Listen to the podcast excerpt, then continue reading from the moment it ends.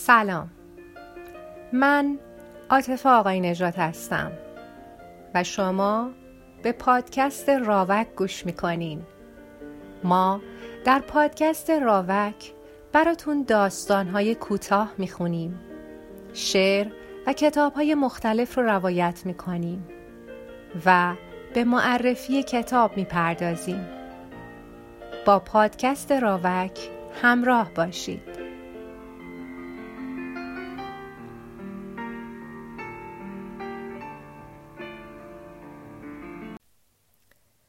روایت های زکریا شانزده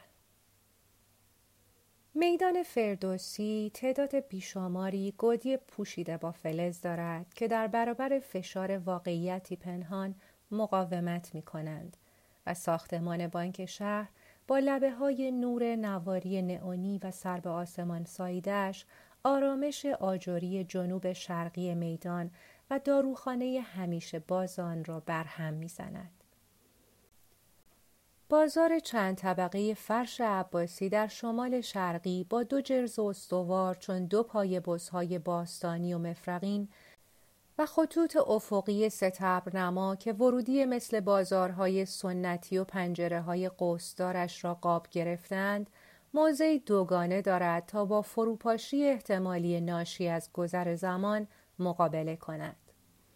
در شمال غربی حوله برق لامه انگار بمب خورد و از دهها سال پیش قرار است تعمیر شود.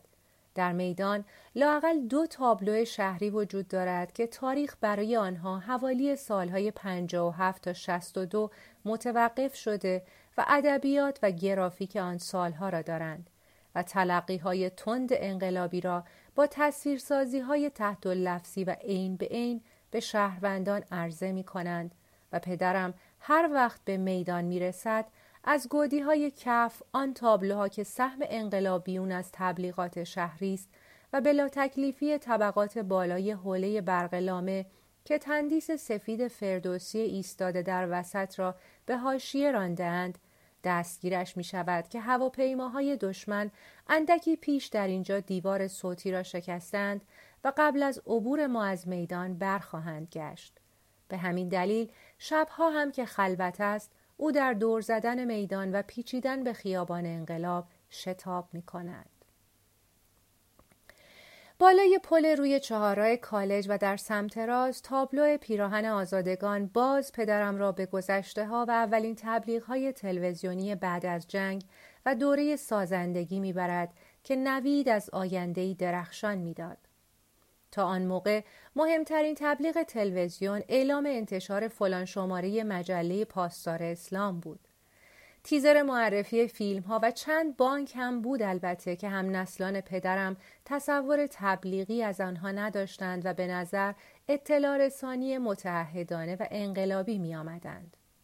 بعد از انقلاب و تا دوران سازندگی پرکاربردترین واژه امکانات بود و پاسخ تمام مطالبات مردم و دلایل مسائل و مشکلات در نبود امکانات خلاصه می‌شد و مردم هم آن را به مسابه واقعیتی پدیدار شناسانه میپذیرفتند و با شرایطشان کنار می آمدن.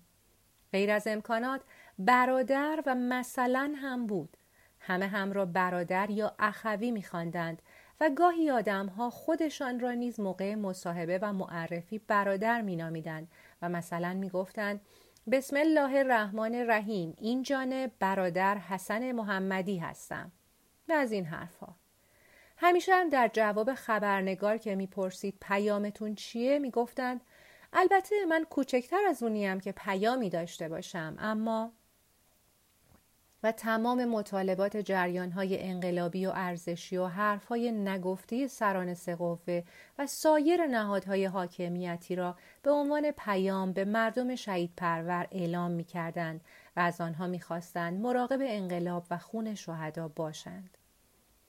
واژه مثلا بسیار استفاده می شد و دلیل آن هم این بود که مخاطب را با خود همراه کنند و او در هر لحظه احساس کند با واقعیتی فرضی طرف است که دلیلی ندارد با آن مخالفت کند و اگر کسی پیدا می‌شد براشوبد و چیزی بگوید و نشان دهد که مثلا های ضمن مکالمه کارساز نبودند گوینده برای تمشیت امور می گفت مثلا عرض کردم و یعنی منظور خاصی نداشتم.